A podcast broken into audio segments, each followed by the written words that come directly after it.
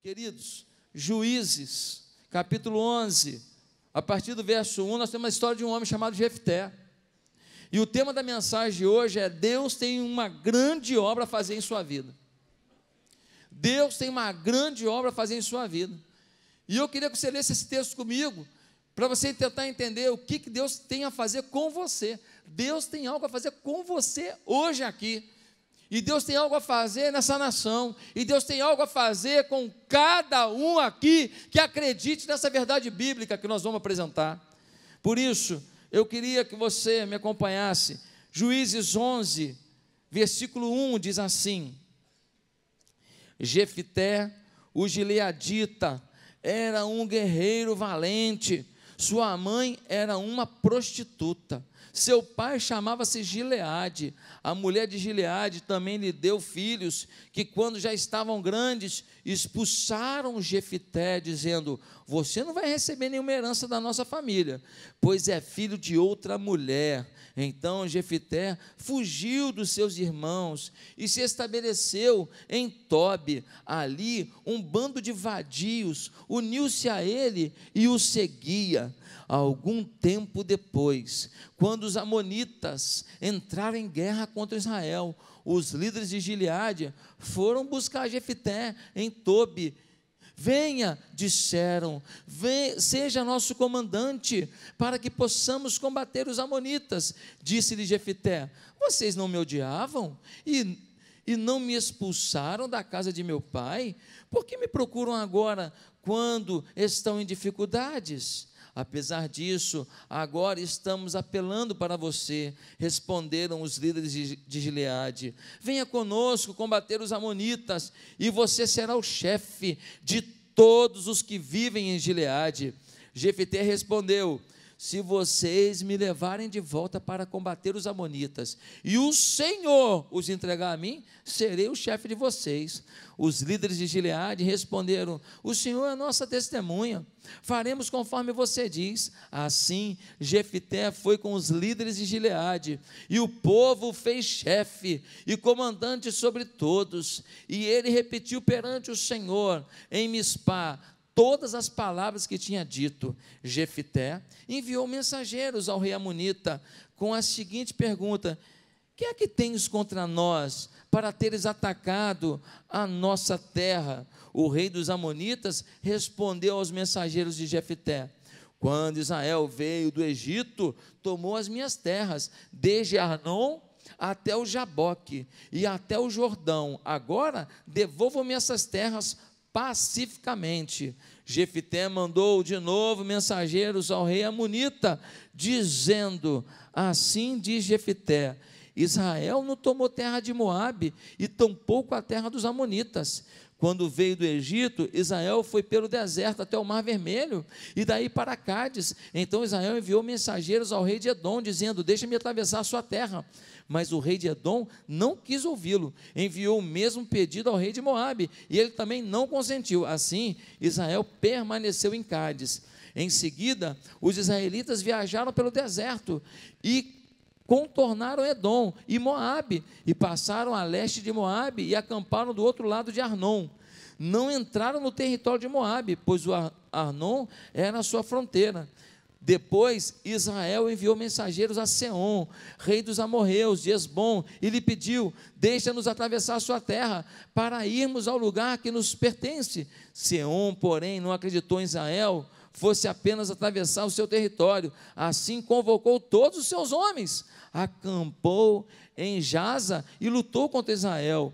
Então o Senhor, o Deus de Israel, entregou Seom e todos os seus homens nas mãos de Israel, e este os derrotou. Israel tomou posse de todas as terras dos amorreus que viviam naquela região, conquistando-a por inteiro, desde Arnon até o Jaboque e desde o deserto até o Jordão. Agora que o Senhor, o Deus de Israel, expulsou os amorreus da presença de Israel, seu povo, queres tu tomá-la? Acaso não tomas posse daquilo que o teu Deus, Canos, te dá? Da mesma forma tomaremos posse do que o Senhor, o nosso Deus, nos deu. És tu melhor do que Balaque, filho de Zippor, rei de Moabe? Entrou ele alguma vez em conflito com Israel e lutou com ele? Durante 300 anos Israel ocupou Esbom, Aroê, os povoados ao redor e todas as cidades às margens de Arnon. Por que não os reconquistaste todo esse tempo? Nada fiz contra ti, mas tu estás cometendo um erro, lutando contra mim.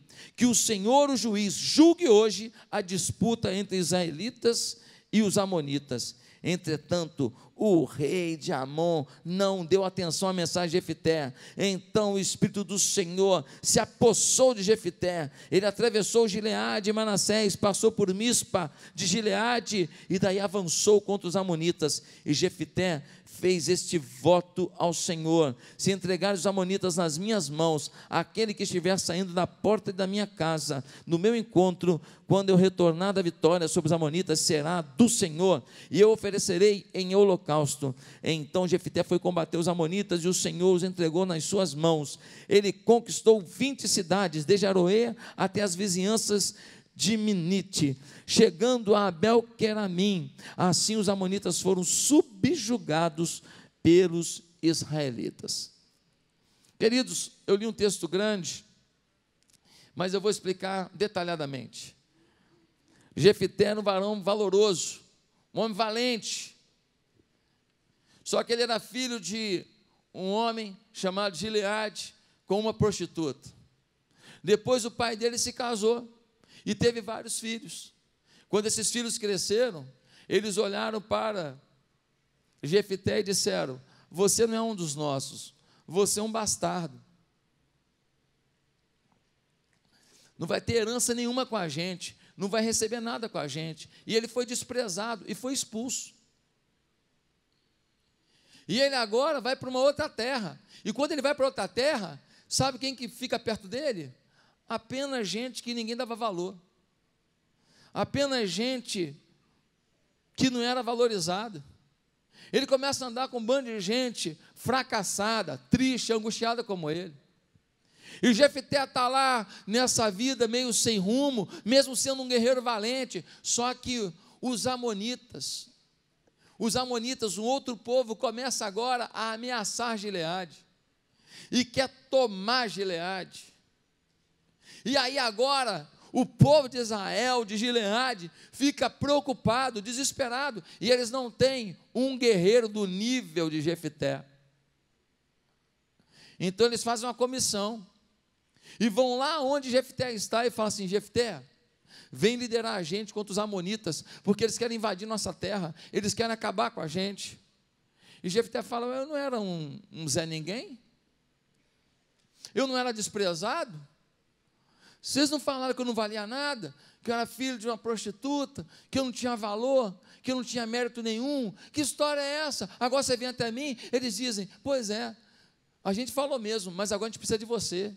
Ele fala assim: Olha, eu vou até lá com vocês, e se Deus confirmar, eu vou ser o líder de vocês. Ele vai até lá, chega lá, o povo fala: Seja bem-vindo, Jefté, seja o nosso líder. Ele fala com Deus, Deus fala, Jefité, vai nessa que é tua. Jefité agora manda um recado para os amonitas dizendo: por que vocês estão ameaçando a gente? Eles dizem: nós estamos ameaçando que essa terra é nossa, vocês invadiram. Jefté diz: não invadimos nada. Nós, quando saímos do Egito, nós tentamos passar pela terra de Edom, não deixaram. Pedimos permissão para passar por Moab, não deixaram. Até que quando a gente foi passar nessa terra que vocês estão querendo, a gente pediu permissão e não só não deixaram, nos ameaçaram. E vieram para cima da gente. A gente não queria guerra, quiseram guerra, só que o Senhor nos deu a vitória. E nós tomamos a terra porque eles nos enfrentaram. E essa terra é nossa. Foi Deus que nos deu. Você vai querer tomar agora? Quem você pensa que é? O rei Amonita não ouve nada. Ele fala assim: vocês vão ver agora com quantos paus se faz uma canoa. Já ouviu isso? Com quanto, isso é velho, hein? Com quantos paus se faz uma canoa? Agora vocês vão ver só. E ele parte para cima de Israel. E Jefité, ora, clama ao Senhor, vai para dentro deles. E Israel, o povo de Gileade, vence os Amonitas e conquista mais território. Queridos, através dessa guerra, Deus levanta do pó o desprezado Jefté. E estreita ainda mais os laços familiares, pois quem o desprezava agora o admira. Há uma reconstrução de um homem, há uma reconstrução de uma família, há uma reconstrução de uma nação, há a reconstrução de um sonho. Olha que coisa impressionante. Aquilo mais improvável agora é a realidade. Acho que a eleição do Brasil tem muito a ver com isso. Jefité é o alerta de Deus de que ele tem uma grande obra a fazer na vida de qualquer pessoa que creia nisso. Eu não sei qual é o seu histórico, eu não sei de onde você veio, eu não sei pelo que você passou, eu sei que Deus está nesse lugar, eu sei que Deus ama você, eu sei que Deus tem um plano da sua vida. E se você disser, eu vim aqui só porque eu descobri que o, o presidente está aqui hoje, e eu vim aqui só para participar, você pode ser até ateu, Deus chama a si mesmo. E Deus tem um plano para a sua vida, queira você ou não. E se você um dia entender esse plano, você vai ser muito mais feliz do que tudo aquilo que o mundo possa te dar. Você vai viver algo que você nunca sonhou. O mundo nunca vai te dar a felicidade que você espera. Existe um Deus, nós só nos encontramos em Deus. Mas Deus fará uma grande obra na sua vida. Pastor, até eu que sou assim, esquisitinho. Até eu que assim não sou tão provido de beleza. Até eu que tenho um histórico familiar bem feio. Até eu que vim de uma situação assim, um pouco vergonhosa pelos atos que eu tive no passado. Ei, se você crê nessa palavra, essa palavra é para você. Deus quer fazer uma grande obra na vida de cada pessoa do Brasil, de cada pessoa do mundo. Deus não tem favoritos, você decide ser o favorito de Deus. Você decide se desafiar a viver algo com Deus, e você vai ver o que ele faz. Ah, meus queridos, mas quando que Deus vai fazer uma coisa grandiosa na vida de alguém?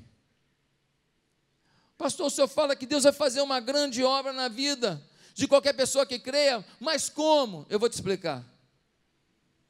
Deus fará uma grande obra em sua vida. Primeiro, se você ouvir mais a Deus que as pessoas. Jefté ouviu que ele não valia nada. Jefté ouviu que ele não valia coisa nenhuma. Jefté ouviu que ele não, não tinha nenhum significado para ninguém. Jefté ouviu que ele era o resultado de um ato de prostituição e que por isso ele não merecia nada, ele não tinha culpa nenhuma de ter sido gerado na prostituição. Ele era uma pessoa, Deus tinha um plano para ele. Deus não está nem aí como é que foi gerado, Deus olha para o ser. Mas ele escutou muita coisa ruim. Ele foi marginalizado pela própria família. Tem coisa pior do que ser marginalizado pela família? Tem coisa pior do que a família dizer: você não presta, você não vale nada, nós não queremos você perto da gente. Olha, nós vamos fazer um aniversário aqui, mas por favor, me faz um favor? Qual? Não venha. É muito duro você ir no Instagram, no Facebook e ver uma foto do aniversário de alguém da família, ver que todos os primos estavam lá, menos você, sim ou não? É muito duro saber que você é persona não grata entre os seus. Ele passou por isso e ele agora vive também pobreza. Pobreza é um negócio triste. Eu vi uma foto no jornal essa semana agora de uma criança que morreu. Gente, era pele e osso. Um país que está enfrentando muitas lutas, e aquela foto é uma foto que assusta a gente.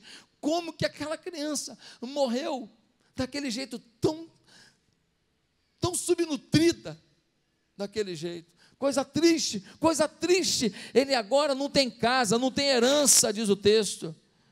E para piorar, vivia com mais companhias. O versículo 3 diz que ele só conseguia encontrar gente que não fazia muita coisa boa. Só recebia ele quem não tinha algo muito bom para dizer. Mas diante disso tudo, Deus falou para ele: vai. Acredita? Eu posso mudar a tua história. Eu tiro você da condição que você está para uma condição de liderança de uma nação. Eu tiro de onde você está para te colocar para fazer a diferença para uma nação. Meus amados, sua história pode facilitar as coisas. Quem não tem vícios, quem teve uma vida legal, regrada, é claro que tem facilidades a mais na vida, mas seu passado de fracassos não é determinante para o seu futuro de insucessos.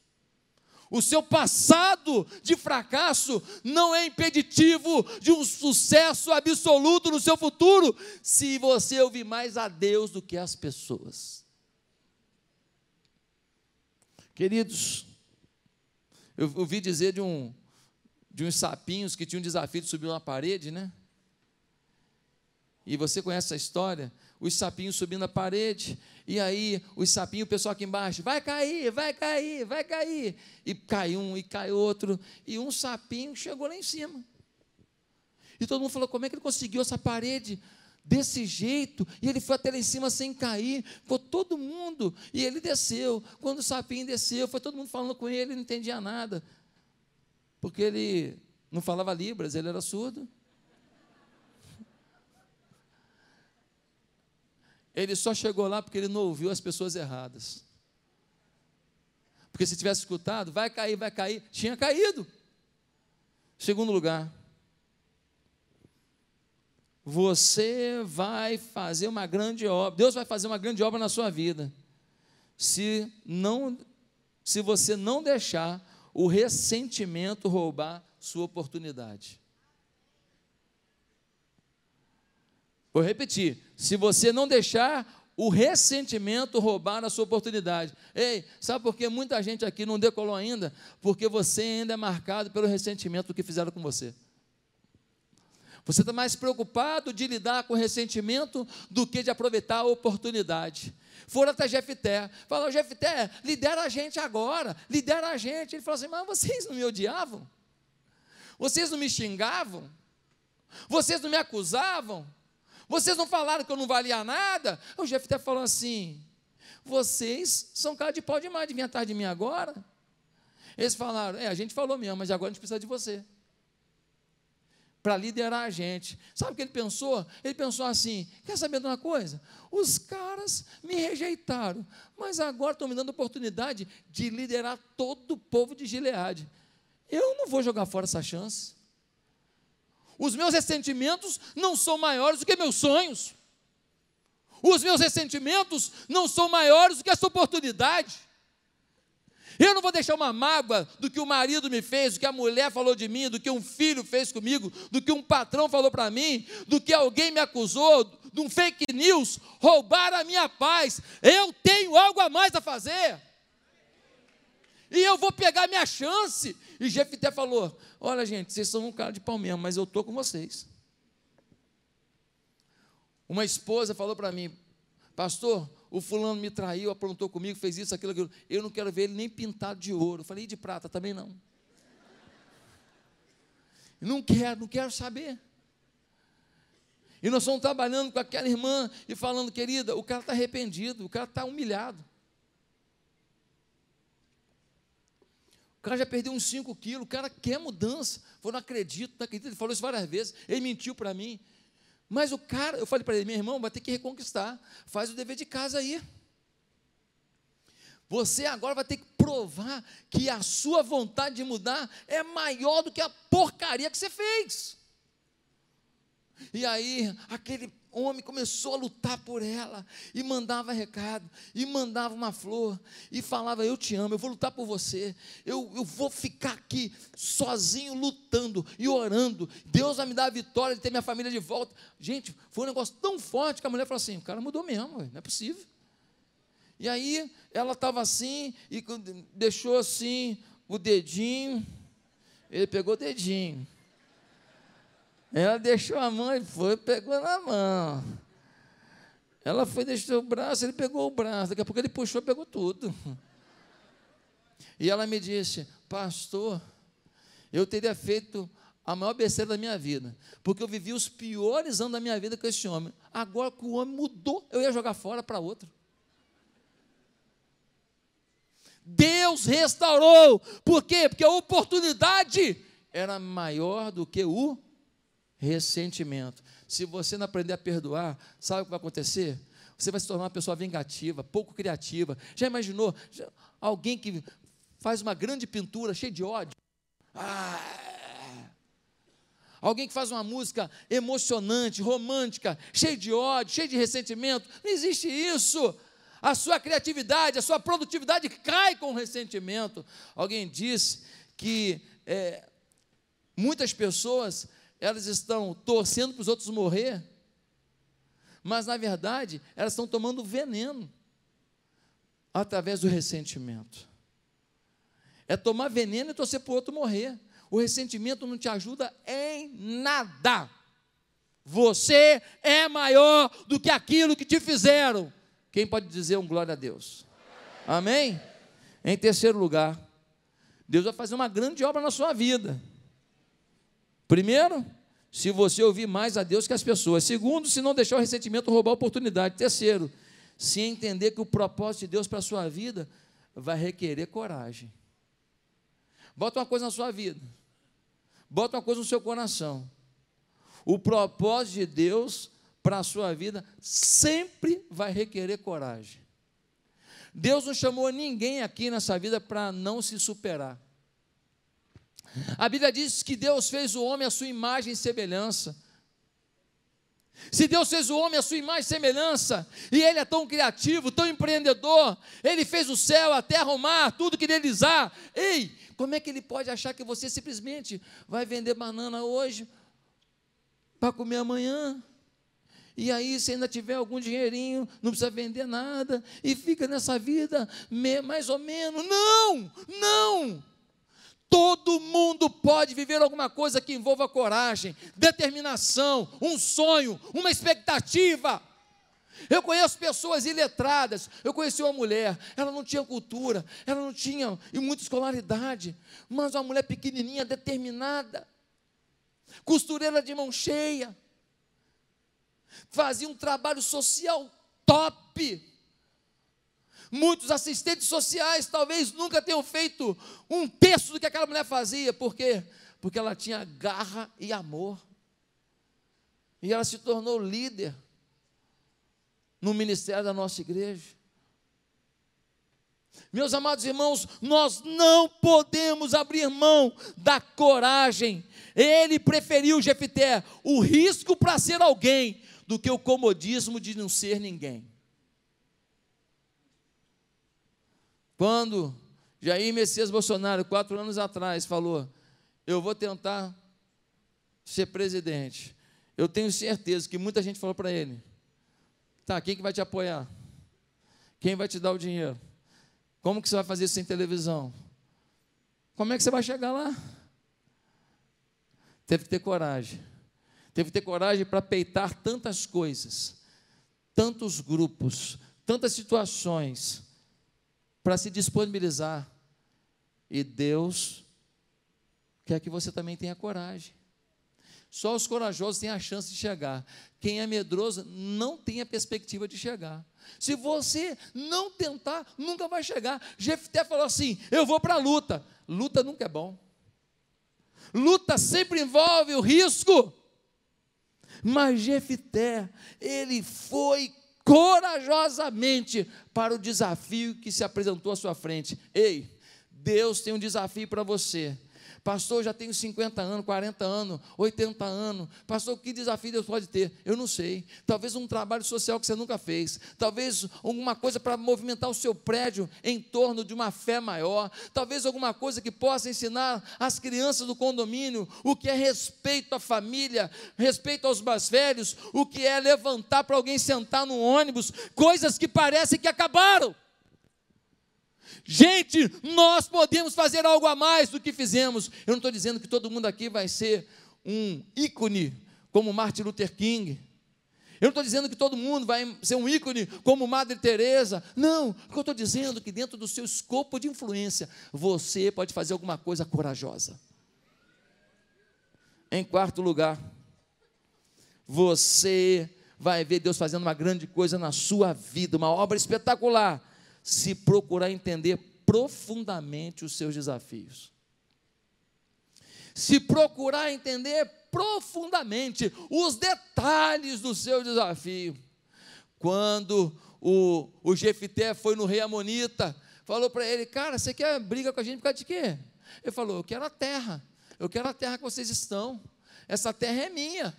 Ele falou: terra é sua. Aí Jefité deu uma aula de geografia, sim ou não? E deu uma aula de história. Ele falou: não, rapaz, essa terra aqui foi conquistada assim, assim, assado, da maneira A, B, C e D. Nós lutamos assim, assim, assado. Nós primeiros fizemos proposta para passar pelo território tal, não deixaram, o território tal não deixaram, pedimos passar no outro território, em vez de simplesmente não deixar, o cara veio brigar com a gente, e aí a gente venceu a batalha. Foi Deus que nos deu. Sabe qual é o problema? É que muitas vezes a gente quer fazer uma grande obra, mas não quer estudar o caminho para essa vitória. Não quer ouvir pessoas que possam nos ajudar nessa vitória somos orgulhosos, achamos que a gente sabe montar empresa, achamos que a gente sabe montar negócio, achamos que a gente sabe escolher o melhor, achamos que a gente pode resolver os problemas da família sozinho, e não é por aí. Sempre tem um conselho melhor, sempre tem uma informação a mais, sempre tem uma forma de você enxergar o seu problema de forma mais ampla. Ele sabia os detalhes do seu desafio. Grave uma coisa: na vida, os detalhes distinguem os vencedores dos perdedores. Repita comigo: na vida, os detalhes distinguem os vencedores dos perdedores. É um detalhe. Se você é um jornalista, é um detalhe que faz você fazer uma matéria diferente. Se você é um engenheiro, é um detalhe que faz você fazer uma obra com mais excelência. Se você é um professor, é um detalhe que faz os alunos ficarem encantados com você. Se você é um presidente da república, os detalhes farão a economia subir. Deus quer que cada um de nós compreenda os detalhes. Para isso a gente tem que estudar, a gente tem que ouvir, ser humilde, para ouvir a opinião do outro às vezes você vai montar uma padaria, tem uma, um conhecido do amigo, do primo, que tem padaria há 20 anos. Vai lá, ouve, aprende. Em quinto lugar, Deus vai fazer uma grande obra na sua vida, se sua filosofia for que diálogo sempre deve preceder a guerra.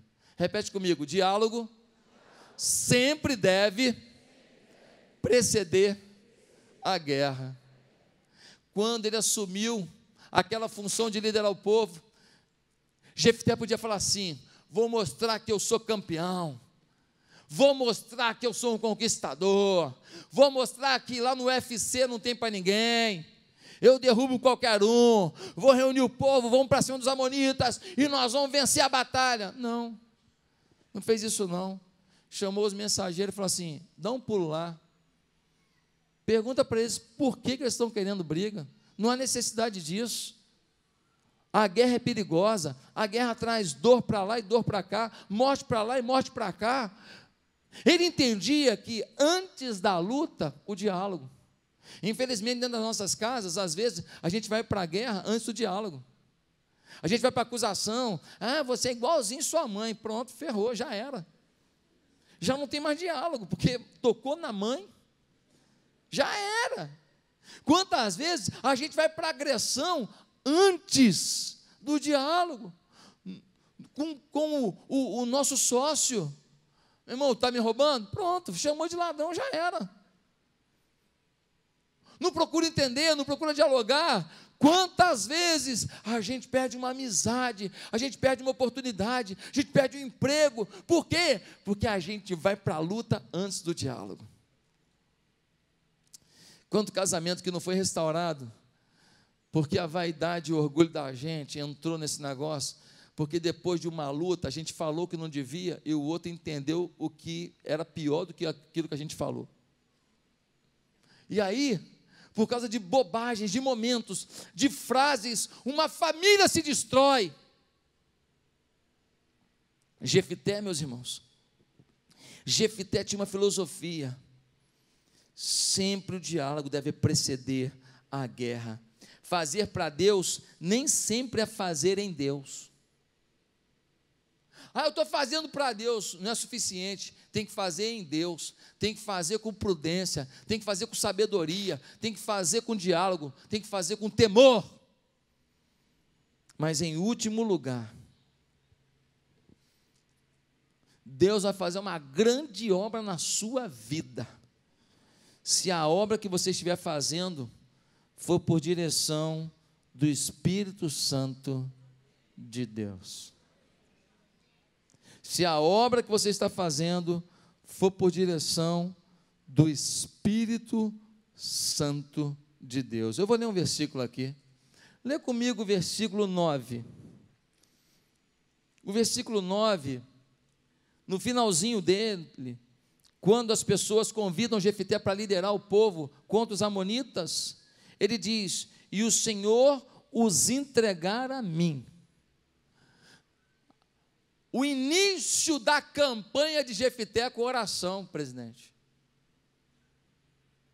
O início, ele fala: se o Senhor fizer, se o Senhor quiser, se o Senhor agir, eu posso ser esse líder aí. Eu preciso ouvir o Senhor. No versículo 11, nós vemos assim: Assim Jefité foi com os líderes de Gileade, e o povo fez chefe e comandante sobre todos. E ele repetiu perante o Senhor, em Mispá, todas as palavras que tinha dito. Ele falou: eu vou falar com o Senhor. Agora no versículo 11, ele está falando com quem? Com o Senhor. Deus me abençoa. Deus me abençoa. Deus, como agir? Ninguém tem as verdades absolutas. Aí no versículo 29, olha o que vai dizer o versículo 29. Então o Espírito do Senhor se apossou de Jefité. Ele atravessou Gileade e Manassés, passou por Mispá, Gileade, e daí avançou contra os amonitas. E Jefté fez seu voto ao Senhor: se entregar os amonitas às minhas mãos, aquele que estiver saindo da porta da minha casa ao meu encontro, quando eu retornar da vitória sobre os amonitas, será do Senhor, e eu oferecerei em holocausto. Então Jefté foi combater os amonitas, e o Senhor os entregou nas suas mãos.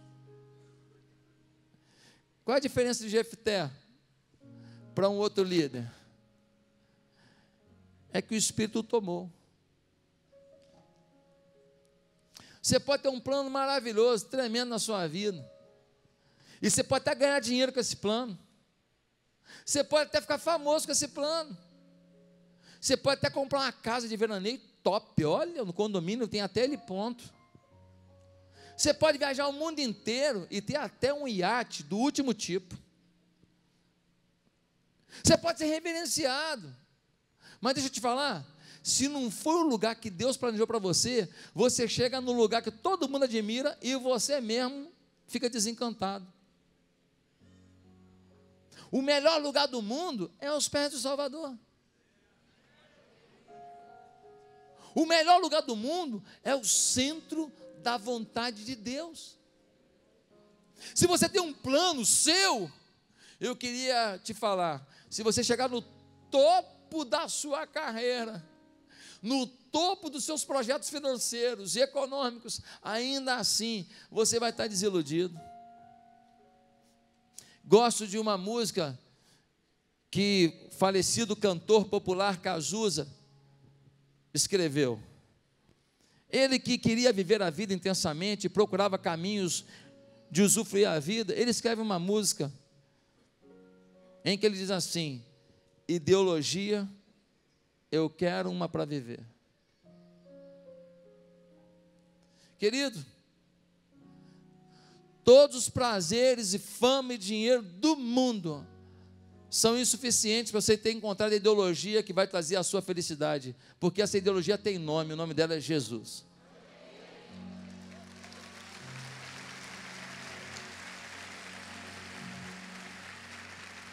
Só os íntimos de Deus têm a direção de Deus, só os íntimos têm a proteção plena. Os íntimos até erram, mas porque são íntimos, Deus, na sua misericórdia, conserta.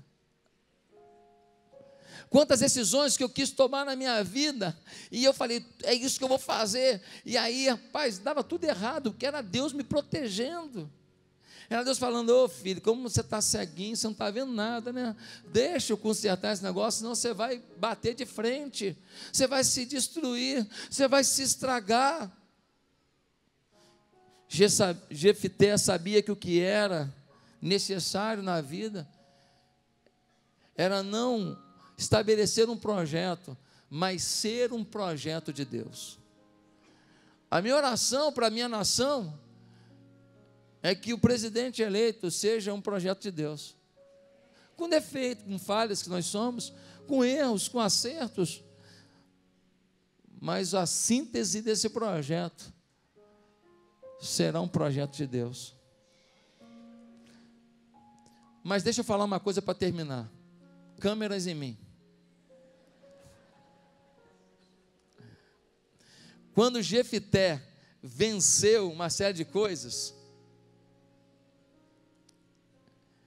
e ele agora tem a oportunidade de vencer os amonitas, e agora vencer o maior desafio, que é a guerra final, já conquistou a liderança, já é respeitado pelo povo, agora é a guerra final. Jefité faz um voto. E ele fala: a primeira coisa que vier ao meu encontro, quando eu voltar da batalha, se eu voltar vitorioso, eu vou oferecer ao Senhor. E quando ele está voltando para casa, a primeira coisa que vem ao seu encontro é a sua filha, única filha. Com certeza ele não ofereceu a filha à morte, porque a lei não permitia isso. Mas a sua filha não vai poder realizar o maior sonho de uma mulher naquela época: casar e ter filhos. Uma mulher que não casava e não tinha filhos, ela se sentia incompleta dentro daquela cultura que vivia. Não havia essa opção, essa escolha. E Jefté faz um voto a mais desnecessário. Ele já tinha falado: Senhor, eu vou te honrar, Senhor, eu vou te exaltar, mas ele faz mais um voto. Ele se empolga. Sabe qual é o grande problema da gente? É que às vezes, no meio da vitória, a gente se empolga. Promete que não pode cumprir. Fala o que não precisa falar. Age de uma maneira sem ter refletido. Talvez você esteja experimentando já alguma vitória na sua vida.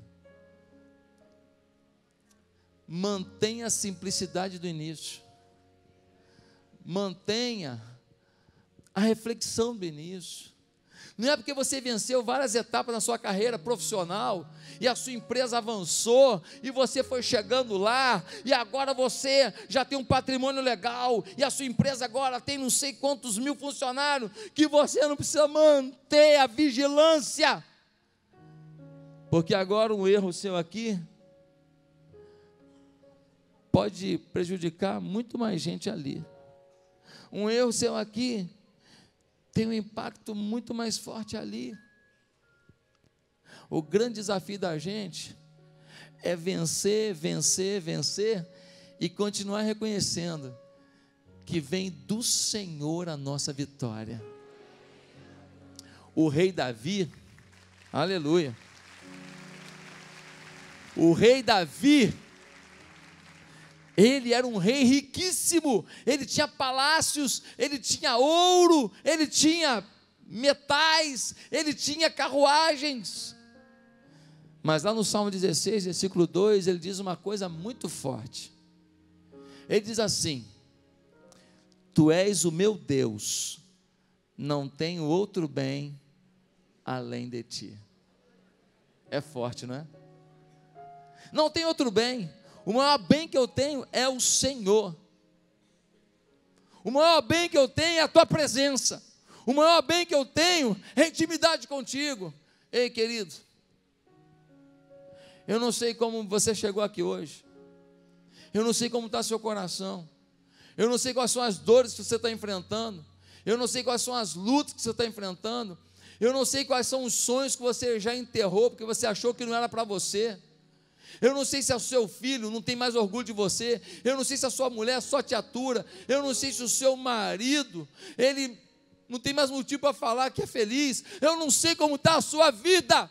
Mas eu queria te falar uma coisa. Hoje aqui, hoje aqui, se você for para Deus, se quebrantar diante dEle, falar: Senhor, eu quero que o Senhor faça uma grande obra na minha vida. Ah, eu quero. Eu quero uma grande obra porque eu quero, Senhor, nesse momento declarar que eu vou ouvir mais o Senhor que as pessoas. Eu quero dizer que os ressentimentos não vão roubar minhas oportunidades, não. Eu quero dizer que eu vou ter coragem para o desafio que o Senhor me der. Eu quero dizer que eu vou ser detalhista dos desafios que o Senhor me der. Eu quero dizer que eu vou procurar sempre o diálogo antes da guerra. E eu quero dizer que eu vou buscar a dependência do teu espírito em oração e leitura da tua palavra, em cultos, em adoração. Eu vou ser cheio do Senhor e eu vou agir pela iluminação e pela visão do Senhor. Se você tomar essa decisão hoje, sua vida muda teu casamento muda, tua família muda, teu relacionamento com as pessoas muda. E Deus te dá um novo projeto de vida, novinho em folha. Um projeto que ele assina embaixo e fala aqui: proponente, Deus. Mas tem uma linha do lado, de acordo. Só você pode assinar. Ah, pastor, não acredito em nada disso. Não acredito na Bíblia. Não acredito em Deus. Não acredito em nada. Amém. Se você ainda continua achando que esse mundo é um acaso, que foi uma ameba triunfalista que chegou a gerar você,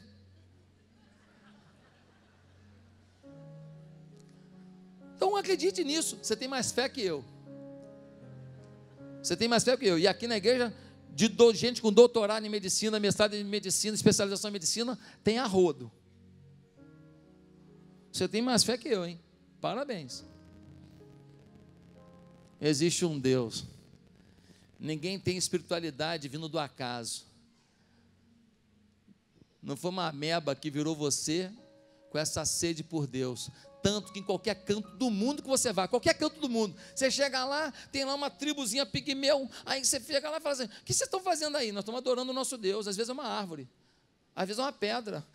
Aí eu pergunto: quem que falou para ele que existe um Deus? Ele está buscando de alguma maneira, mas quem que falou que existe um Deus? Deus. Deus se revela a todo homem. Existe um espaço no coração de cada pessoa aqui que só Deus preenche. Você nunca vai preencher isso com a bebida, com as mulheres, com as noitadas, com o sucesso, com o dinheiro, com as viagens, com a importância. Não vai. Só Deus, só Deus, só Deus. E Deus quer preencher o seu coração hoje. Por isso, curve a sua cabeça. E eu queria te perguntar: quantos aqui nesta manhã querem tomar uma decisão ao lado de Jesus? Quantos aqui nesta manhã querem começar uma nova vida com Jesus? Eu não sei quantos aqui querem tomar essa decisão. Se eu pudesse, eu decidia por você, porque mudou a minha vida. Me trouxe uma alegria, uma paz que eu não sei explicar me trouxe uma certeza que eu sou falho, limitado, mas que Ele está comigo. Eu tenho lutas e dificuldades, como todo mundo aqui tem, mas sabe quando bate aquela certeza, vai dar certo no fim? É uma coisa que é maior que eu, é uma coisa do Espírito dele falando comigo. Por isso eu queria te convidar agora a curvar a sua cabeça e falar com Deus. Nós estamos terminando o nosso culto. No seu coração, diga assim: se você quer hoje começar uma nova vida com Jesus, ninguém precisa ouvir, fale no seu coração. Diga assim no seu coração: Santo Deus, nesta manhã eu quero tomar uma decisão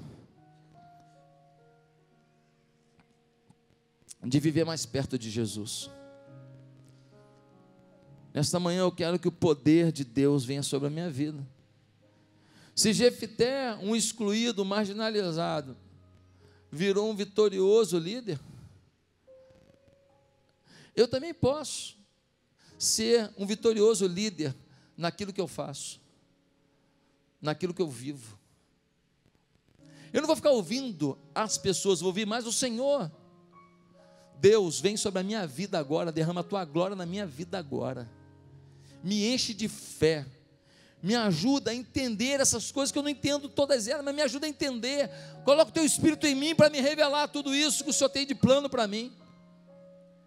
Porque eu acredito que uma grande obra o Senhor fará no Brasil, e uma grande obra o Senhor fará na minha vida. Em nome de Jesus. Amém.